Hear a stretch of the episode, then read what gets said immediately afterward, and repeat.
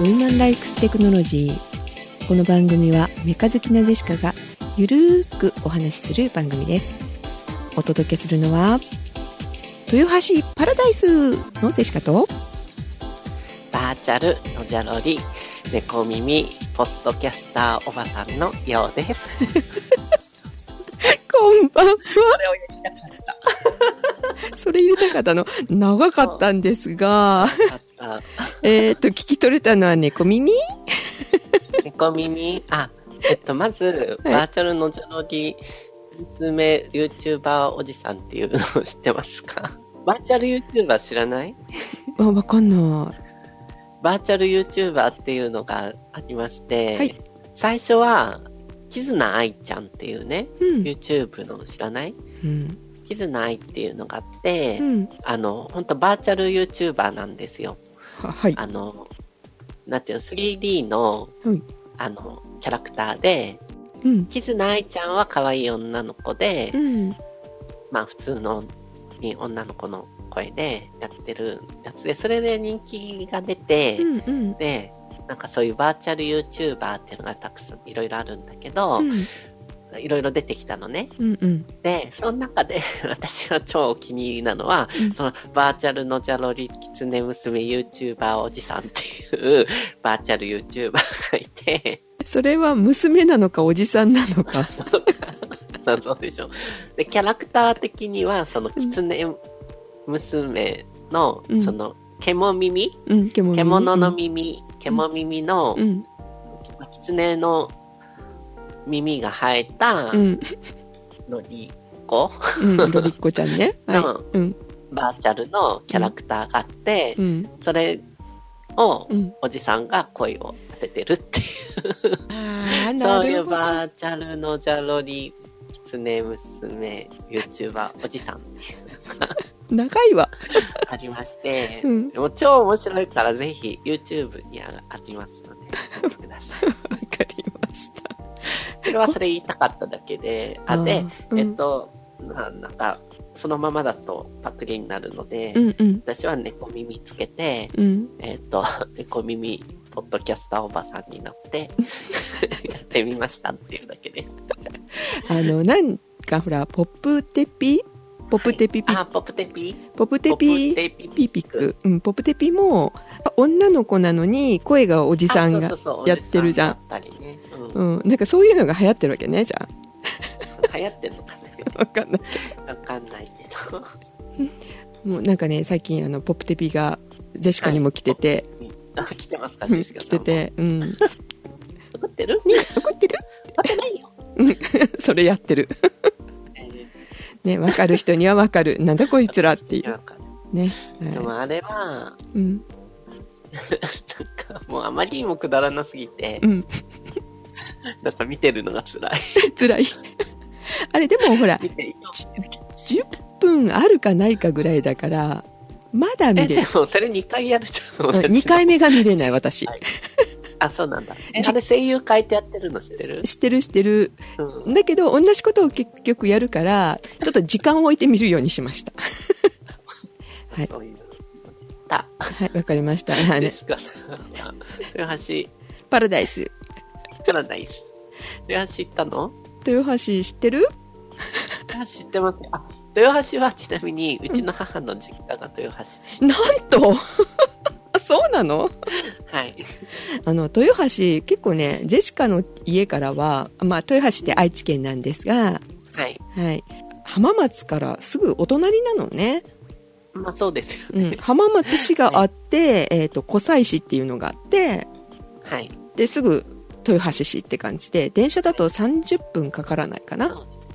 ょうど愛知県の一番端っこですよね、うん、ね県境にあって浜松も大体県境の方じゃないですか。そうそうそう。なんか隣なんですよね。うん、お隣でね、うんまあ、近いけれども、うん、豊橋って行くことないかなって感じだったんだけど、はい、豊橋カレーうどんご存知？はい。それ食べてみたい。すごい。あ、そう。ブラックサンダーご存知？はい。ブラックサンダーの夢工場が有楽製菓っていうとこが作ってるんだけど、はいはい、その工場も豊橋市にあるのよね。あ、そっか、あれ豊橋なんだ。そう、そこに行って、まあ、チョコをゲットし、その後カレー食べるかっていうね、はい、休日にいたしまして今回行ってきたけど、まあ、なんか豊橋楽しいとこだなって思って、はい、そうですよね。あれ、うん、カレー、どんなカレーうどんでした？カレーっていうか、カレーうどん、カレーうどんは、まあ、もちろんお出汁のカレーが、はい、かかっているうどんで、はい、その上にねトッピングでかぼちゃの素揚げとか、うん、カツがちょっと乗ってたりとかしてて、で中にもちもちっとしたうどんが、うん、豊橋のうどんはあんまりコシはあるけど、はい、柔らかめ、まあまあコシのあるもちもちっとしたうどんで、うん、それを食べていくとそこの方にですね、うん、ご飯がなんとあるんですけど、お店によって違うみたいだけど、私が行ったのは玉川うどんっていうとこだったんだけど、はい、このご飯はとろろご飯なの、うん、そのとろろのぬめりがまた合うのよ、どうなのと思ったんだけど、すごい美味しかった、うん、あ、本当、うん、すっごい食べてみたいその玉超食べてみたい、うん、それ本当美味しかったよ。おすすめ。これ B 級じゃないよねって思った、うん、お昼行ったけど行列だったよ。あ、行列になるんだ。少なくとも30分待ちだったかな。はい、豊橋素敵ですよ。あれ、りょうさん、あ、切れたかな。よいしょ、すいません、また切れましたねちょっとここからつなぐね。はい、すいません、はい、あ、ね、なんだっけ、うん、続けて大丈夫？うん？ごめんなさい。録音できてない？録音できてないかも。あ、切れただけかな。はい、ここからはなぜか録音ができずに、途中ようさんとの話が1時間以上無駄になったジェシカと、当日収録予定を勘違いして翌日だと思ってたしおんさんがこれから参加です。こんばんは、ジェシカです。こんばんは。腰痛です。腰さん痛じゃなくて腰痛のしおんさん。はい。腰痛めちゃったの？なんか久しぶりに痛くなりました。何か作業しててじゃなく？3連休ゴロゴロしすぎたんちゃいます？あ、本当。ゆっくりできたんですね。うん、結果的には。うん。そう。しおんさんがいない時にですね、スマートウォッチのスイングスだったっけ？はいはいはい。の話を。届いたよっていう話を知って、途中でネットが切れたの、スカイプがようさんとね、はい、話してる時にね。でそこでね録音してないことに気づき、うん、いや撮れてるかもしんないねって言いながらね、続きを喋ってたんですけど、後で確認するとやっぱり撮れなかったと。何ですかそれ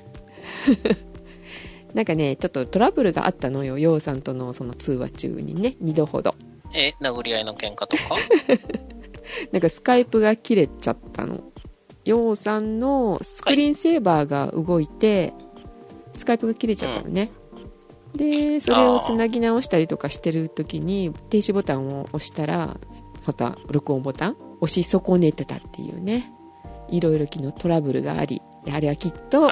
しおんさんを待ってたんだよね結果的にね。そうそう、ということで翌日撮っておりますが、なんすかねこのレアな会話もう困っちゃうよね。他の番組で録音ボタンをちゃんと押せること、録音がちゃんとできることを必ず確認するみたいなこと言ったのにね。というよりは一番収録の時に気をつけることは何ですかって、録音ボタンを押すことですっていうね。それを言った1ヶ月後にこんなことしてるっていうね。いや、やっぱり重要なことは重要なことなんですよ。そうね、ちゃんと見ないといけないね、うん、はい。トラブってる時こそ慌てず騒がず、そうそうそう、基本の確認をということで、はい、翌日撮ってるんだけど、ようさんがここでまたね、うん、同じ話をしてもらわないといけないんでごめんなさいねって言ってたんだけど、今日はようさんがいないっていうなんだ今回のトラブルは。もともと土日が行けるって言ってて、今月曜日なんで、うん、なんか予定の不都合があったのかもしれないですね。ヨウさんね、すぐ録音ができてないのが分かったので、もう取れなかったら明日大丈夫って言ったら1日空いてるって言ってたの、その確認は取れてたからね、ヨウさんだけでもまた取れるなと思ってたんだけど、シオンさんがダメでも、はい、ということでですね、抜けてるところはですね、話題としては、シンセサイザー、アナログシンセね、アナログシンセの話とスマートウォッチのスイングスが届きましたよっていう話をしてもらわないといけないところだったんですけど、まあ、それはもし今日ヨウさんがこれでつながらなかったら次回ということで、はい、でシオンさんの話題をじゃあここから挟み込みたいと思います。最近デジタルものをよく考えたら大して買ってなくって、電子書籍はね割と使うようになってきました。何使ってるんだったっけ？私はフォントっていう純駆動とマルゼのやつですね。あとドコモが噛んでたはず。なんか親の敵みたいに何割引きクーポンをいっぱい出すんで、割引が好きな方は見てみるといいかもしれないです。あとはどうしても Amazon にはお金を落としたくないんだっていう人ねはい、はい、まああとは、どっちかっていうと文房具のね、ペンをねすごいいっぱい買ってるんですよ。そうだね、そうそう、油性ボールペンから水性ボールペンから、ゲルボールペンと万年筆といろいろ。今の職場がものすごく状態で、雑用係なんでね、仕事が、例えばバインダー足りませんとかクリップ足りませんとか、調達したり、まあそういうのはいろいろあります、なんでジョッターが欲しいぐらいのメモばっかりしてる状態なんですけど、それで書きやすいペンが欲しいなみたいな、そうですそうです、書きやすいペンと、でまあいろいろ考えた結果、シーンに応じてペンのボール径を変更して、で普段はなんか好きなもんでぬるぬる書いたらいいなと思ってるんですけどね。ところでジョッターってみんな知ってますよね？わかんない。簡単に言うとメモ取るためだけの文房具です。これはイメージ的にはパスケースみたいな感じ、で台紙的にちょっと硬い部分があって、そこにメモ用紙を挟んでメモ取ったらメモホルダーに格納していくっていう、なんかバインダーに見える、ちょっと見ると。そうですね、まあそういう感じのもあります。あとは三角のビニールのところだけ切って、紙の角っこだけ留めたりとかいろいろありますよ。手作りジョッターとかも出てるね。だいぶ昔になんかメモ帳の表のところがバスタブみたいになってるやつが欲しいんですみたいな話してたと思うんですけど、パタパタパタって倒れる、倒れるっていうか負ける、そうそう、巻いて三角に角度つけたりしたらすごいメモが取りやすいんですっていう、あれの1枚だけ版みたいな感じです。メモを取るのに特化したやつ、それが近所のイオンに行ったら売ってなくって、長沢文具センターに行ったら入り口入って2本目ぐらいのとこに置いてました。そうなんだ。長沢文具センターは神戸の文房具屋さんですお近くの、はい、ただ、まあ、それを使うほどの状態になってる人っていうのは少ないと思うんですけども、まあメモをねやたらひたすら取る人はちょっと考えてみるといいかもしれないです、前にもちらっと言ったと思うんですけど、職場が工場だからちょっとあっちの事務所で会議とかって言ったら片道8分とかあるんですね、なんでメモ帳がすごい役に立つんですよ。メモは書いて取っておくってことだよね、しおんさんの場合ね。そうですそうです、まあ、もちろん職場ではスマホでの撮影とか当然しないので、メモを取って、で必要なことがあればたまたま中身を見ずに買ったメモ帳が ToDo 特化型のメモ帳やったんで、ずっと ToDo 書いていったら1日で3ページとか使ってるんですけどねなんかあって覚えてらんないけども、覚えてないと困ることいっぱいあるんで。それはその日だけ使うメモ？翌日にも見ることもある、職場だったら見直しますね、というわけで次から収録予定も書いて休みの日も見るようにしたいと思いますよろしくお願いします、ヨウさんとも言ってたの、その日の約束をね、朝 OK Google って言って予定を教えてって言って朝言ってくれるから、今は助かるみたいな話してたの。じゃないと出かけてからじゃもう間に合わないものとかあったりするんだよねって言ってたから、それ収録とかも言ってくれるといいよねとかって、でも収録だったら帰ってからもう間に合うからねって言ってたけど、朝予定言ってくれたらね、うん、そう朝と昼と晩ぐらい3回ぐらい言ってくれれば大丈夫ですそうだね。なぜか本当に昨日は見返すことをしなかったんで、うん、その時にジョッターがいる、うん、今やったらね、スマホと連動させてメモ管理アプリとかいっぱいあるんで、うん、お出かけ時にちょっとしたメモをしたい人とかは便利かもしれないです、うん、そうですね。あ、そうそう、メモでね、最近お気に入りのペンはパイロットのジュースアップっていう、うん、ジュースアップ、はい、それはどんなペンですか？なんかペン先が新開発のやつでものすごく細い線が描けますね。え、何ミリなのそれ？まあ いろいろ展開してますけど 0.3 とか 0.4 0.3 と 0.4 やったかな。ジュースアップは、うん、ジュースっていうのがもともとあってそれが 1.0 から 0.38 ぐらいまでですね。それもジェルインクジェルやったかな。なんか樹脂の玉ついてるからゲルじゃないですかね。うんで、あとは昔ちらっと言ったと思うんですけども、角野っていう万年筆、はいはいはい、うん、安い1000円の万年筆なんですけども、うんうん、あれの新しい EF ですね、極細が出てたんでそれも買いました、うん、でこれは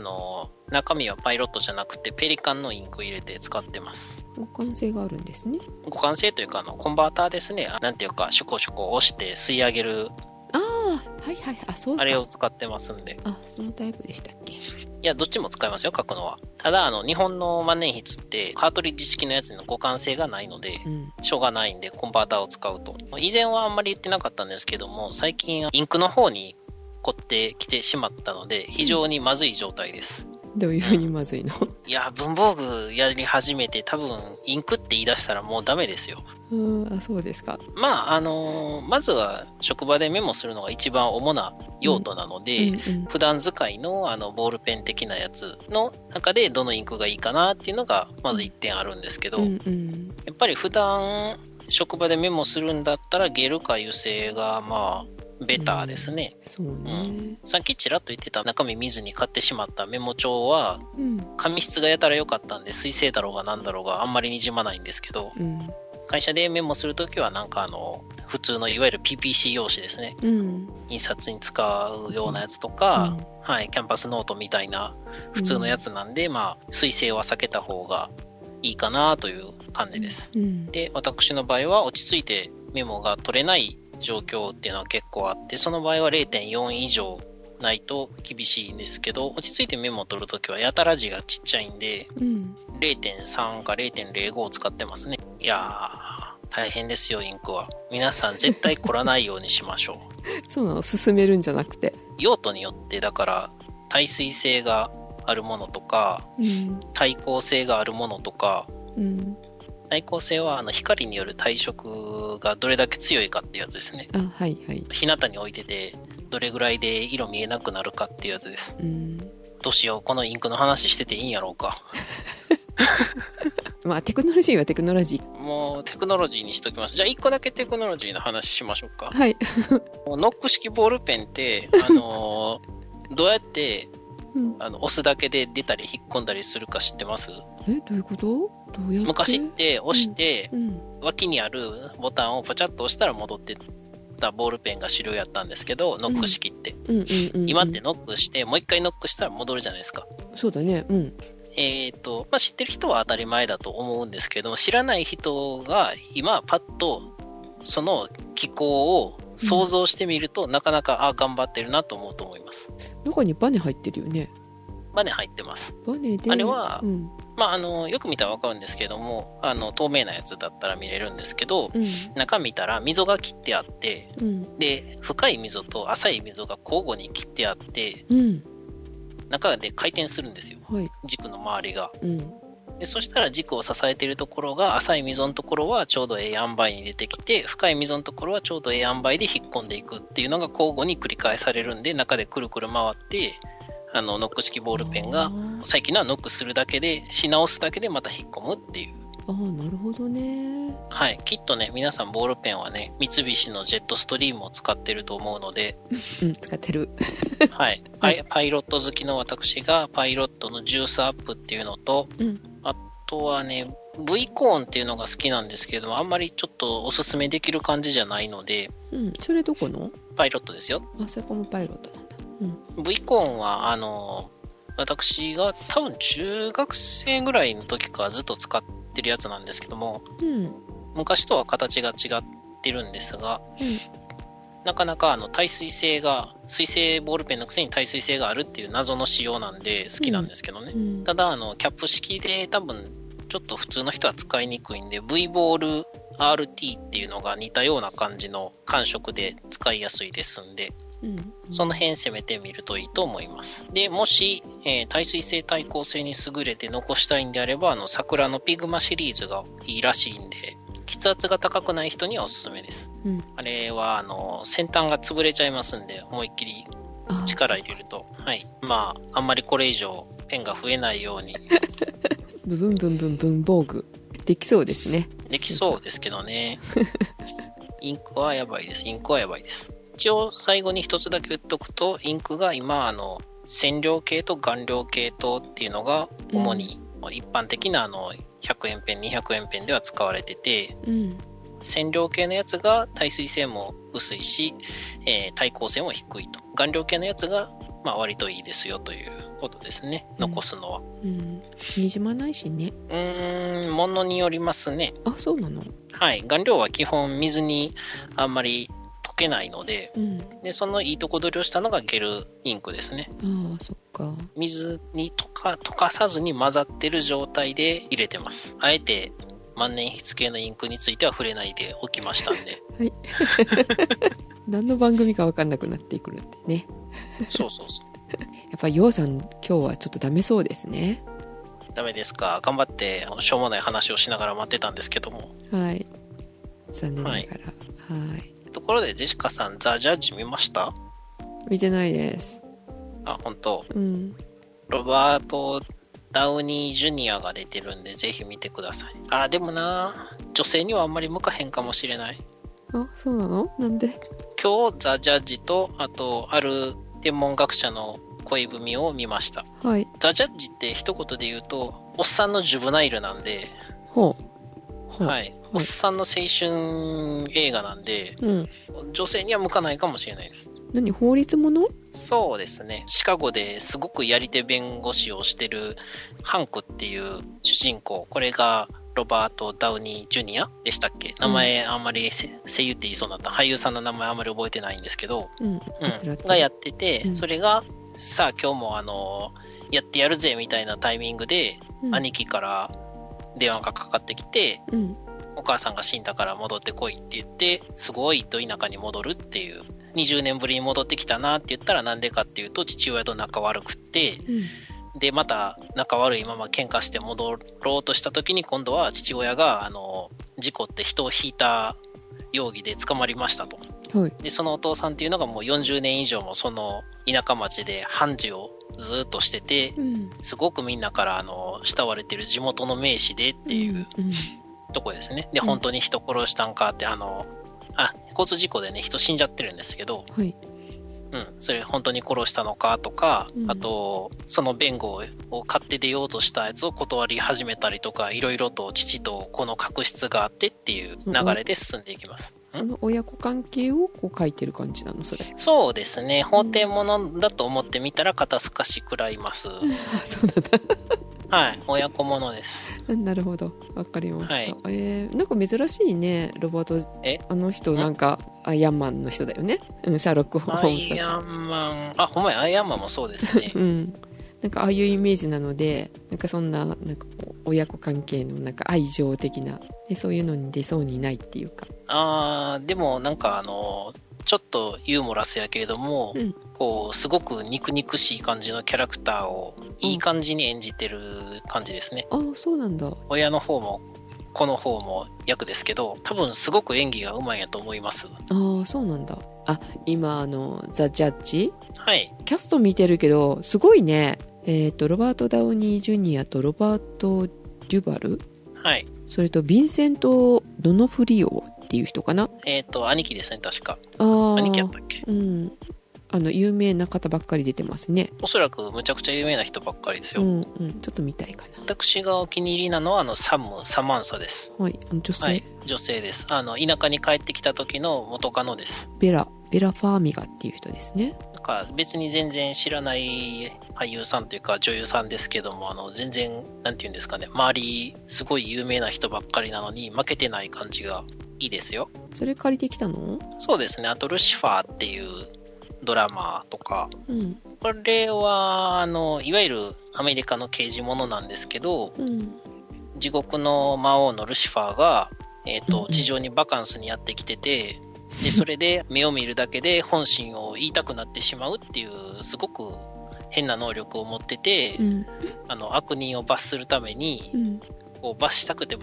うずうずしてるっていうキャラクターですね。へえ。ちょっと切り口がどうかなと思うんですけど。そんなに面白くなかった？いや、私は好きですよ。あとはある天文学者の恋文は多分女性意見多分ねすごいねすっぱり分かれる映画です、うん、恋愛ものやけどこれネタバレをしない方が絶対面白いんですけど。じゃあなしで、まあ、最初の導入だけ言うとうん、女子大生の子と、うん、あとその、大学の教授の、まあ、ちょっと恋愛関係なところから始まって、うん、一悶着あってっていうところですね。恋愛ものなんですけど、うんうん、際物ですね。普通の恋愛もんじゃないのね。普通ではないです。分かったはい、大丈夫ですよ。グロいとかないんで。ロマンチックでもないんだよね。ロマンチックって言えるかすごく変態的やっていうかどっちかです、はい、やっぱり恋愛ものって、うん、執着しすぎてるやつってはロマンチックって言えるところをちょっと過ぎてると評価が確実に分かれますよね、うん、あ確かに確かに、うん、でまあ明らかにそこはもう軽く踏み外してるんですよ。ああ、なるほど、そういう意味ね。はい、一応先に言っとくと両思いなんで、うん、元から、うん、そういう意味では本人たちの中ではロマンチックな部分でいいんじゃないかなっていうのをどうせ映画なんだからで楽しむのがいいと思ってます私は。わかりました、うん、これ現実にあったら絶対気持ち悪いって思うんで本当ストーカー的な気持ち悪さ、はい、そうですね、はいうんものすごいやってみたいですけど、うん、絶対気持ち悪いって思われるという。あーなんだろう、うん、どういうふうになんだろうと思いながら、うん、これはねおすすめしといてなんですけどもほんまにジェシカさんはものすごく気に入るかものすごく嫌がるかどっちかと思ってます。どっちか分かったはい、はい、ジェシカ最近見てるのはドラマかな。アメリカドラマが多いかな。ストレイン見ました？ストレイン。いや、あれから見てないですね。今見てるのが、はい、もうやっと見終わったのが羊たちの沈黙なのなんだっけ？あ、ハンニバルのドラマのやつ、はい、あれをやっと見終わりましたね。ハンニバル良かったですね。よくできてたかなって思いますけど。まあ、みんな大好き調理シーンがね。グロいのダメの人はちょっと見ない方がいいかなと思うけど、なんかあれは全部ほら本当にある豚の心臓とかホルモン系とかの料理するんだったら普通のシーンじゃないですか、うんうん、内臓の方はそうでもないけどその側の方を飾るじゃない、割といろんな形にして。あ骨バラバラにして裏がしてみたりとかって、うん、あの辺がダメな人はダメかなって思って見てたけど。なるほど、うん、まあそういうのを大丈夫な人はぜひおすすめ。でも長いね、シーズン3まであるから、うん、見るのちょっと疲れて最初3までどうせ見れるんだったら結果知りたいと思って、はい、後ろから見たのねまたそういうことをそう飛ばしながらがいいかと思って間をちょっと飛ばしながら見ててシーズン1だけはとりあえず見たけど、あと耐えられなくなったので3つ飛ばし4つ飛ばしみたいなことをやってたら意味が分かんなくなってまあそうですね、結局その前のを見出すじゃない、はいということで無駄な時間を使ってしまったっていう見方になったので順番に見てた方がいいと思いますまあ多分ほとんどの人は順番に見ると思います。あそうはいそっか、あれはねなんか結果だけ見てもね意味分かんないです。はい、っていうドラマでございましたね。まあとりあえずレクターはグレアムのことが大好きなんだなっていうドラマですね、うん、あそうだね、愛を描いておりますね、はい、あれね、うん、変態だけど、はい、で今ねエクソシストを見出した。んどのやつですか？ドラマあ、それは知らないですね。あれもちょっと耐えきれずにちょっと飛ばし気味に今見てるんですけど、うん、でもあれもなんか流れとしてはゆったりとしてるので最初から見ていった方がいいかなって感じがしてますね、はい、なんかそういうのでおすすめがあったらはい、教えてくださいって感じですかね。またネタ作っておきます、はい、ということで今日やっぱりようさんは間に合わなかったようですので一旦これは、こんな感じで、はい、配信させていただきますが、ようさんがアナログシンセサイザーの話とスマートウォッチを届いたっていうところの話をちょっと抜けておりますので、その話を、次回配信させてもらいたいと思います、はい、じゃあ続きはようさんの話が始まると思いますが皆さんお楽しみください。時計のね話題をしたところでまたようさんと切れたんですが今確認したところ、はい、その時計の回がもしかしたら取れてないかもしれないそしたらまた次の回の時にでも話しましょうね、取れてなかったらね。あ、しおんさんの話するの忘れてた。しおんさんいないから。もう収録するよって3日か4日ぐらいめっちゃちゃんとジェシカ言ったよね。みんなはいって言ったよね。言った、OK って言ってた。言ったのにね、LINE で呼びかけても電話かけても出ない今日。出ない。嫌われた。スマートウォッチしとけ。本当だ。スマートウォッチダメだよ。腕の毛が抜けるからあ、そっか、カーベルトあるんだったね。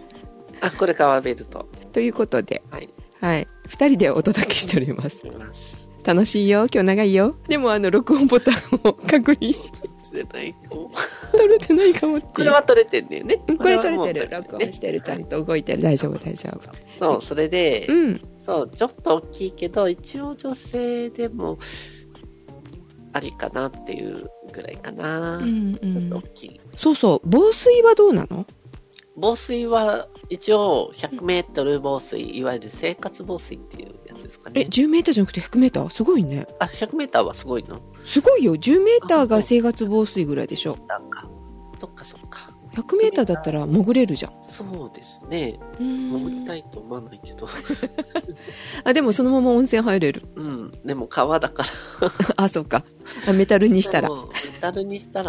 入れるかも ね一応お風呂入るときは外してます、うん、なのでお風呂入ってるときはちょっと電話かけられても出られません、うん、そうそう。一応その他にも機能がありまして、はい、まずノーティフィケーションは、あ、そう、ノーティフィケーションいくつか種類がありますね、うん、そういうLINE とか Twitter のやつ、うん、で、そうそう、ノーティフィケーションが今、うん、なんか決まったアプリのしかできなくって、うん、一応なんかこう他のアプリでも使えるようにしますよとは公式では言ってるんですけど、うん、今のとこなんか決まったやつしか使えなくて、うん、私が使ってるアプリだと Twitter と LINE ぐらいかな、うん、しかないです、うん、なので早くいろいろ対応してほしいって思ってるんですけど、うん、あとはなんで30分ごとにずっと座ってると30分ごとに立ってっていうやつ、Apple Watch とかでもよくあるじゃない。あ、そうなの。座りっぱいの足だとあれだから、うん、はい、立ってってブルブルってなるっていうやつね。まあ、その辺がノーティフィケーションですね、うん。これサイトに書いてあるやつを順番に言いますね、はい、トラックフィットネスっていうのがあって、うん、なんか活動系みたいなのがあるんですけど、うん、これはなんか今のところなんか万歩計的な使い方しかないのかな。なんか走ってる絵があるからがあるけど、なんかね、うん、万歩計ですね基本。今さあれじゃない、うん、あ、公共交通機関に乗ってるのも分かったり、うん、その振動でと速さで、うんうん、っていうので自転車に乗ってるとかそういうのもできるかも。ただこれ自体には GPS ついてないんですよ。うん、あ、そっかそっかそっか。だから加速度向きとか、うん、動きは分かる、これ自体の動きは分かるけど、うん、みたいな感じですね、うん。あ、でも一応交通マイレージ、これ何のことだろう、分かんないな。まあ万歩計ですね、うん、基本万歩計としては使えると、うん、はい。まあ、これはでも割と毎日見て、うん、あ、今日はちゃんと1万歩以上歩いたとか言ってますね、うん、でトラックスリープっていうのがあって、なんかどれぐらい寝てるかっていうのが測れる、あるんですけど、うん、これがめっちゃ不正確でなんか今日は13時間半ぐらい寝てることになっていて、すごいなんかね、動いてないと、しばらく動いてないとスリープになってるっぽい感じで、毎日なんか十何時間とかになっちゃって、これはちょっと正確じゃないですね、うんうん。まあ、この辺も一応ソフトウェアでやっているので、うんうん、そのうち改善するかなっていうのは思うんですけど、うん、今のところこれは使えてない、うん、で次はミュージックコントロールっていうのがあって、音楽を再生したりとか、でこれもなんかあんまり使いづらいですね。音量とかもできるの？音量がついてたかな。なんか再生とか早送りとか、うんうん、巻き戻しみたいなのぐらいしかなかった気がします、うん、あんまり使いころがない、うん、でカメラコントロールっていうのがあって、うん、これはカメラのシャッターパシャってやれるっていうやつなんだけど、自撮りの時にはいい、自撮りの時にやってたけど、うん、まあそんなに自撮りとかしないでなんかあんまり使ったことがないです、うん、でその後のやつだ、セデンタリーリマインダーってやつだ、そのずっと座ってるのをずっと続けてるやつね。立ちなさいっていうので、でウォータープルーフで、うん、タイムゾーンシンクっていうのは、うん、これタイムゾーン移動すると多分なんかずっと変わってくれるんだと思うんだけど、うん、これはまだ試してないですね、うん、ただ携帯電話とちゃんと同期してくれるので、うん、時間が、うんうん、合わせなくていいんだ。そう合わせなくていいんですよ。ネットワークタイムサービスっていうのがあって、まあ、スマホとかもそうだけど、うんまあ、ネット上からこう今の時間っていうのを取ってこれるんですけど、うんうんまあ、その仕組みでちゃんと同期してくれるので時計が狂わないっていうのはすごくいいですね。アナログじゃないこれ見かけ的には、うんうん、だと普通アナログの時計だと合わせないといけないからね、まあ、ネジ回すじゃないですか。 それは必要ないっていう。へー、これネジがなくて本当ボタンなんですね、うんうんうん、出てるところが回らない、うんうん、であとアラームがあって、うん、アラーム今日使ってみたけどアラームに気づけなかったんだけどあれ何だろうって感じでちょっとわかんないね。アラームをブルってくれるわけよね。ブルってくれるはず。あとストップウォッチもあんまり使わないけど、まあ普通のよく時計についてるストップウォッチみたいな、うんうんうん、収録今日は1時間だよブルブルブルみたいな。じゃあ普通になんか時間測るやつだな。でこのストップウォッチ秒単位でしかないので、あ、そっか。あんまりストップウォッチとしてあんまり嬉しくない感じですね、うんうんうん、よくカシオのやつとかね、うん、ついてるじゃないですか。そういうのではないですね。であとはコールノーティフィケーションは電話のやつ、ね、通知してくれる、はい、この最後のエクストラフューチャーズっていうのがあって、これがねまだ多分実装されてないと思うんだけど、あ NFC って書いてある。 NFC って書いてあるんで、もしかしたらなんかスイカとかねということだよね、かもしれないけど、まあ、中に NFC は入ってるっぽいですよね、この書き方だと。そうだね、うん、ただソフトウェア的にはまだ何も使える状態になってはいないです。なんだ LED のに、うん、デベロッパーもインディケーター、うん、でこれは、一応 LED が中にうん、文字盤のとこにあるので、うん LED 使って何かを表示しようっていうのはあるみたいだけど、うん、今のところその Bluetooth が接続されてるかどうかを確認するときに光るぐらいですね、うん、でもこれはなんかアップデートで使えることが増えてきそうなと思うんですよね。な書き方ですよね、うん、スイカで使えるんだったらいいね、その時計でピッ、そういう未来をちょっとうん、うん、楽しみだわ。あとデベロッパーモードっていうのも気になっていて、うん、自分で何かこう震わせたい時に震わせられるんだったら嬉しいなって、うん、そういうのができると嬉しいね、うん、ということでなんか意外と何もできないっていうことが分かりました。いやいや、時間が分かれば、うん、通知でも時間が分かると通知が出るがもう一番の目的だったので、ね、そう言われたから、まあ、それはすごく便利に使えてるのでよかったなと思ってます、うん、でしかもだってこの中で使うとしたらそれの2つと音量をね、あ、できたらいいなっていう、うん、次の曲とかあんまりしないので、だいたい移動の時って同じ曲私ずっと聴いたりするのが多いのと、あとまあポッドキャストとかだったら、うん、それただ聴いてるだけなので勝手に再生してくれるし、それより音量かなって思った、うん、私はアラーム的なやつは欲しいなと思っていて、うん、ポモドーロタイマーって知ってます？分からないです。ポモドーロメソッドっていうのがあって、うん、まあデスクワークなわけですよ私は、うん、まあそういうなんか作業、集中して作業をするときに、うんうん、25分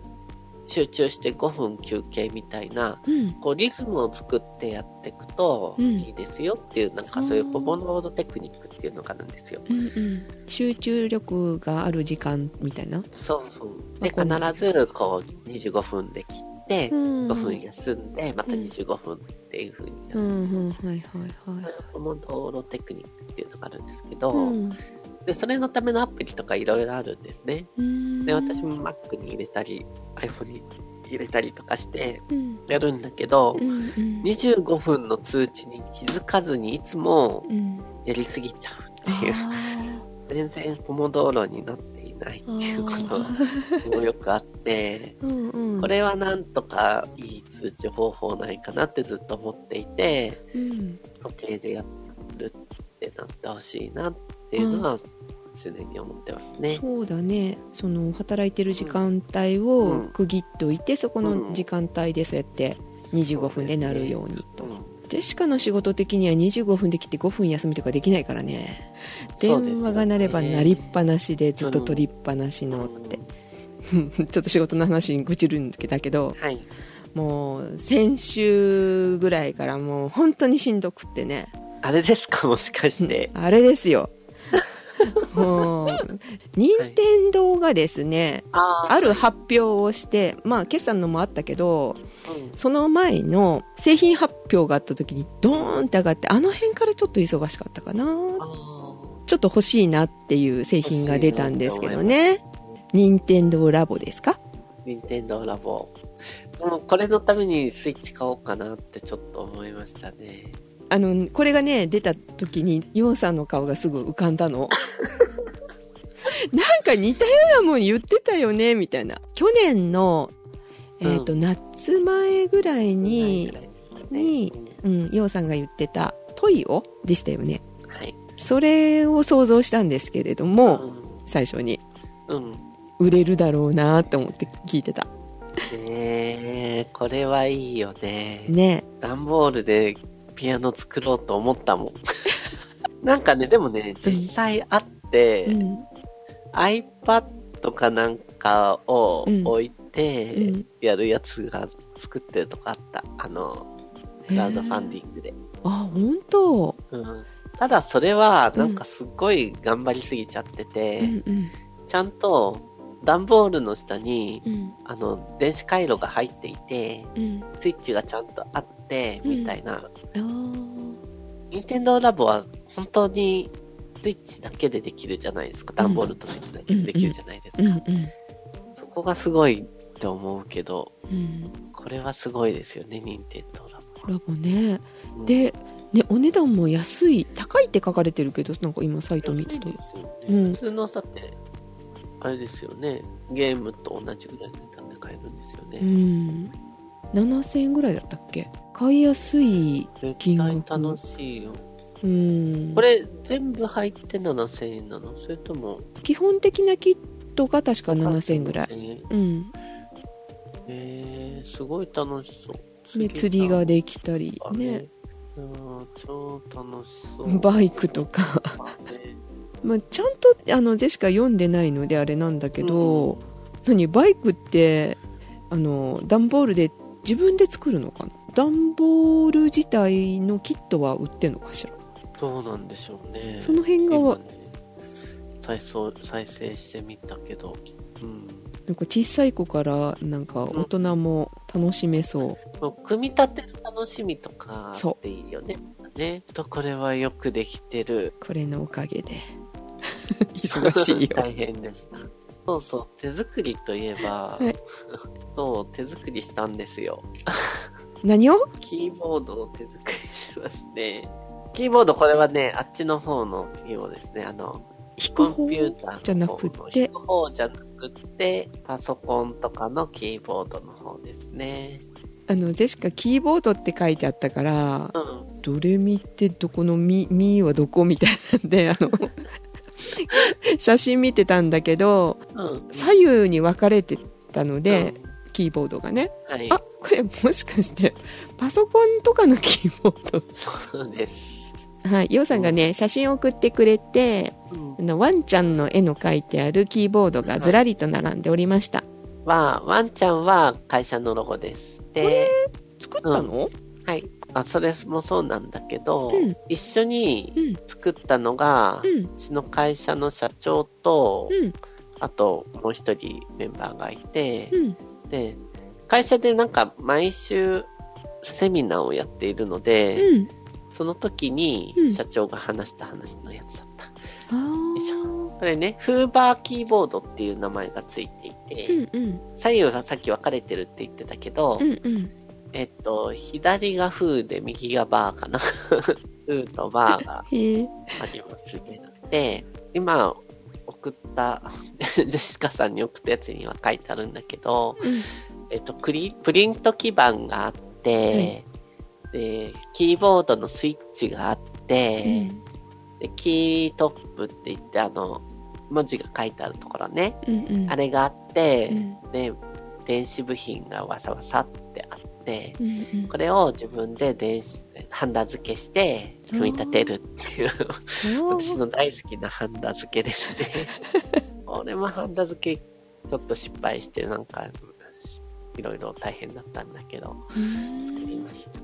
た。ハンダ付けが上手になってくるね。うん、こんなことばっかりしてますね、うん、最近、うん、それ楽しそう。楽しいですよ。手作り。次は何を作るのかなっていうか、あれ頑張って作ってください。IoT。電気つけるやつ。次は電気つけるやつと、うん、そうそうそう。あれだよ、さっきの、うん、シンセサイザーにキーボードがついてないので、うん、それも作ろうかなって思ってます、うん、今度は音が鳴る方のキーボードね、はい、ということで、はいはい、今日はこんな感じですかね、はいはい、ではお届けしましたのはジェシカとヨウでした。それではまたおやすみなさい、ま、あ、来週じゃないおやすみなさい。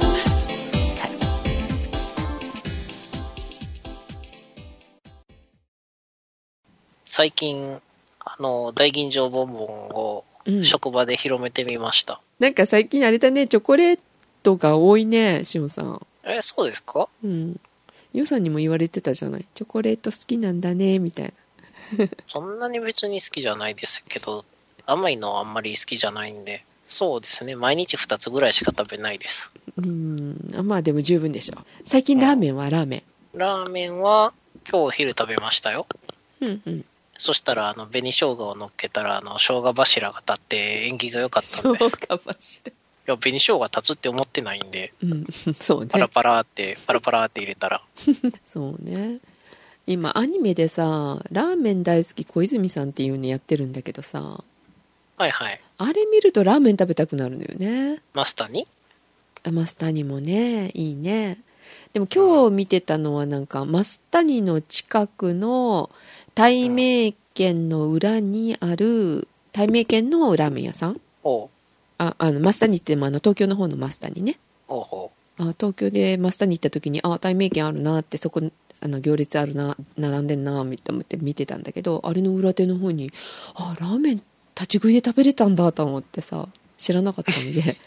アニメで知ったっていう。行けばよかったって。マスタニが映るんだろうなと思ってそのアニメ見てたんだけど、マスタニじゃなかった。あ、まあいずれ出るかなと思うけど、まあそれだったら京都の本店が出るんじゃないですかね。ああ、そうかもね。まあ正直なぜか本店以外はちょっと味が落ちるので、うん、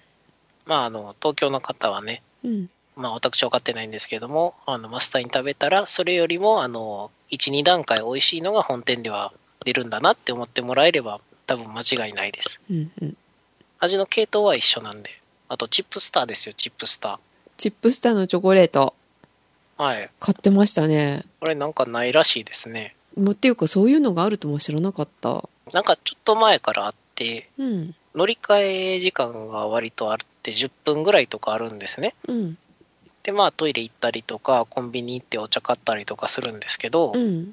その校内のコンビニって今 JR のハートインがセブンイレブンになって、だからセブンイレブン限定のチップスターショコラっていうのが置いてあったんですよ。置いてあるな、いつ買おうかな、いつ買おうかなって思いながら見てて、うん、よし買うぞってこう決意して買って、うん、すぐに消えました。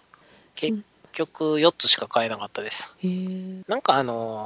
ちょうどいいんですね、うん、ロイズっていうのはロイズチョコレートかなんかのチョコレートのやつで、うん、北海道のポテチにチョコかけたやつで有名なメーカーなんですけど、あれね、うん、あれってなんかポテトにもこだわってて、うん、ポテトも美味しくて、うん、それがすごく嫌なんですよ。あ、そう、はい、チップスターは中身はチップスターなの？おそらく。あ、そう。なんかジャンクなチープの味がよくって、うんうん、ロイズはなんかもうここまで来たらこれを単独でポテチで食べたいって思ってしまうんで。ああ、なるほど。ポテチも好きなんですよ、ポテトチップスね、うんうん、なのでロイズはいまいちなんですね。うん、ジェシカが最近食べたいのはセブンイレブンにしか売ってないブラックサンダーの、ラムレーズン味。ブラックサンダーほとんど食べないんで分かんないですね。ああ、そっか。この間行ってきたの、ブラックサンダーの工場に有楽製菓ってあるんだけど、はい、それが有楽ですね、うん、それが、うん、豊橋市にあるので工場が、はい、でそこにはあるかもと思ってたんだけどなかったんだな、これが。で、まあ、ジェシカも、うん、知らないブラックサンダーが、まあ、あったんですけど、なんだっけ、きなこ餅とかきなこ味のブラックサンダーとかね。粉っぽそうですよね。うん、粉っぽくはなかったけど美味しかったよ。で、まあ、それとかも買ってきたんですけど、あといちご味とかねのブラックサンダーとか、うん、あと北海道限定のホワイトブラックサンダーじゃなくてホワイトサンダーっていうのかしらがあるんですけど、なんかどっちもあったような気がしますよ。あ、そう。ホワイトブラックサンダーか白いブラックサンダーか。あ、白いブラックサンダーだったかな、ちょっと名前忘れましたけど、北海道限定なはずなのに逆輸入的に、うん、北海道で作ったやつがなぜか豊橋に来てて豊橋で売ってるみたいなで買って帰りましたけど。で、今のシーズンしか食べれないやつとかもあったんだけど、もうそのセブンイレブンのやつはなかった。ラムレーズンが一番食べたかったのに。ブラックサンダー本当に2,3 回しか食べたことないですね。ああ、そっか。板チョコってどこで食べるのやめたらいいかがよくわからなくて、うんうんうん、わかるわかる。なんか結局食べてしまうんですよ。残すのが嫌いな性分なんで。あ、そう。それ食べ過ぎなのね、はい、じゃあね。そう。なんかチロルチョコぐらいがちょうどいいんですね。ああ、なるほど。ブラックサンダーチョコレートって感じじゃないからな、中がなんかナッツ的な、うん、シャクシャクしたものが入ってるから。ああいうのが入ってるのはあんまり好きじゃないですね。で、ブラックサンダー1個はちょっとほら小腹が空いた時にカロリーメイト的な食べ方で食べたりするんだけどさ、はい、1個でも結構カロリー取れてるだろうなって思うのにさ、その有楽製菓のその工場で買うと、うん、2,000 円以上買うとそのブラックサンダーの B 級品が何十個入ってるかな、30って言わず入ってんじゃないかな、ずっしり入ってるその B 級品のその袋をサービスでくれるの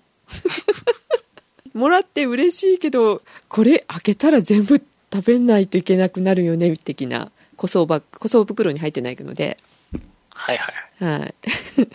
それはストックバッグを100均のやつをいっぱい用意しといて1個ずつ入れとく、開けたらパパパパパーっと入れて、うん、本当だよね危険だなと思いながら今日開けたんですけど、開けたら5個ぐらい食べちゃいましたね朝ごはんになっちゃいましたけど、まずいこれはと思って、はい、ちょっと、はい、1個ずつ包んで会社に持っていこうかなと思います。はい。はい、あ、ちなみに大吟醸ボンボンって言ってますけど、正確には、はいはい、はい、浜田コンフェクトの青のむのボンボンです。うんうん。青のむっていう兵庫県のお酒があるんですけど、はい、それが入ってます。日本酒ですね、うん、でウイスキーボンボンとかにありがちななんか食べた中がジャリジャリしてる感じは一切ないんで、ああ砂糖で固めてるみたいなのはないのね。はい。で私の好きなおやつが滅びないように職場でいっぱい布教しときました。うん。よく滅びるんですよ。製造中止になっちゃうのね。はい。じゃあしおんさんラムレーズン見つけたらバラックサンダー買って食べてみてください。送らなくていいんですか？送らなくていい。あ、はい。じゃあしかもセブンイレブンさば寄ってみたいと思います。はい。じゃあおやすみなさい。おやすみなさい。